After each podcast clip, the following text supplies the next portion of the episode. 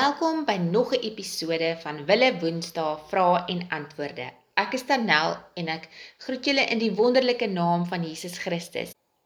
Vandag gaan ons gesels oor die taboe tattoo onderwerp. Ons gaan bietjie kyk wat sê die Bybel oor tatoeëermerke. Nou tattoos is meer gewild as ooit in baie dele van die wêreld. Die aantal mense wat tatoeëermerke het, die afgelope jare dramaties toegeneem. Tattoos is nie meer net vir misdadigers of rebelle nie. Die skerpsinnigheid van rebellie wat histories met tatoeëermerke geassosieer word, het begin afneem. Die Nuwe Testament sê niks oor of 'n gelowige in Jesus Christus 'n tatoeëermerk moet kry of nie. Daarom kan ons nie sê dat dit 'n sonde is om 'n tatoe te kry nie. As gevolg van die stilte van die skrif oor tattoos val hierdie ink storie onder die kategorie van 'n grys area en gelowiges moet hul oortuigings in die saak volg met respek vir diegene wat verskillende oortuigings kan hê.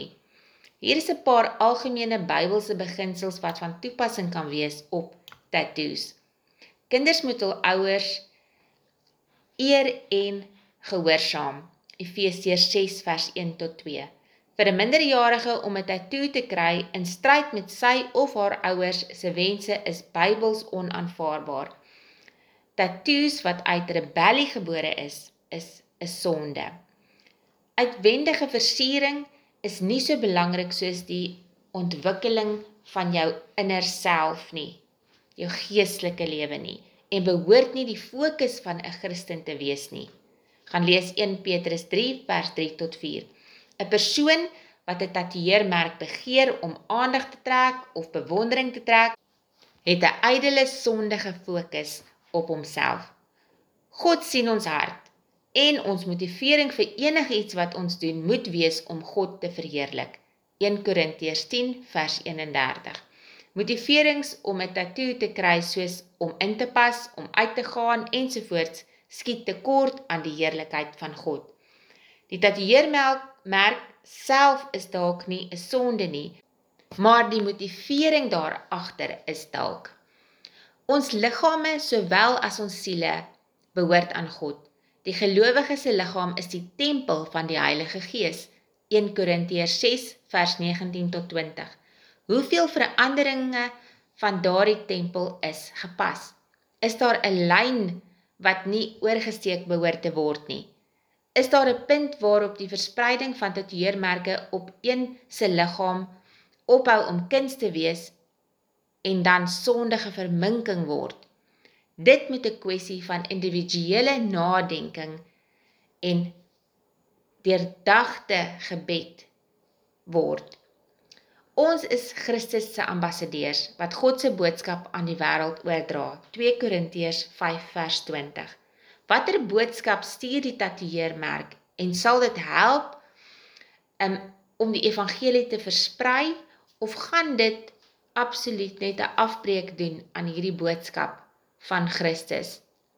Alles wat nie uit geloof kom nie, is sonde. Romeine 14 vers 23. Dis moet die persoon wat die tatoe kry ten volle oortuig wees dat dit wel God se plan vir hom of haar was om daardie tatoe te kry.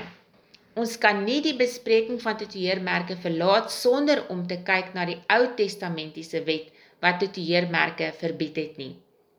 Moenie julle liggame vir die dooie sny of tatoeëermerke op julleself aanbring nie.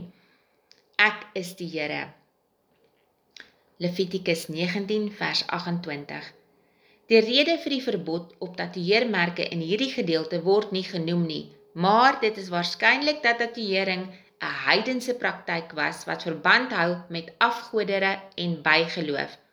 Dit was waarskynlik algemeen dat die heidene hul vel gemerk het met die naam van 'n valse god, 'n afgesterwe persoon of 'n simbool wat een of ander god vereer het. God het geëis dat sy kinders anders moes wees. Soos hy hulle in dieselfde vers herinner het: Ek is die Here. Die Israeliete het aan hom behoort. Hulle was sy vakmanskap en hulle moes nie die naam van 'n valse god op hulle liggame dra nie. Terwyl Nuwe Testamentiese gelowiges nie onder die Mosaïese wet is nie, kan ons uit hierdie opdrag die beginsel neem dat as 'n Christen kies om 'n tatoe te kry, dit nooit om bygeloofige redes moet wees of om wêreldse filosofie te bevorder of die okkulte um uit te beeld nie. Die slotsom is dat om 'n tatoeëermerk op sigself nie 'n sonde is nie, maar dat diskresie, veral geestelike diskresie gebruik behoort te word. Persoonlik, um vir my, um het ek is ek oortuig dat ek 'n tatoe nie sal kry nie as gevolg van slegs die feit dat dit 'n opdrag, 'n duidelike opdrag was van God om te sê dat dit iets is wat hy nie wil hê sy kinders moet um doen nie en dat hy uitdruklik gesê het so sê die Here julle God. Nou ja, tot ons volgende keer verder weer gesels. Shalom.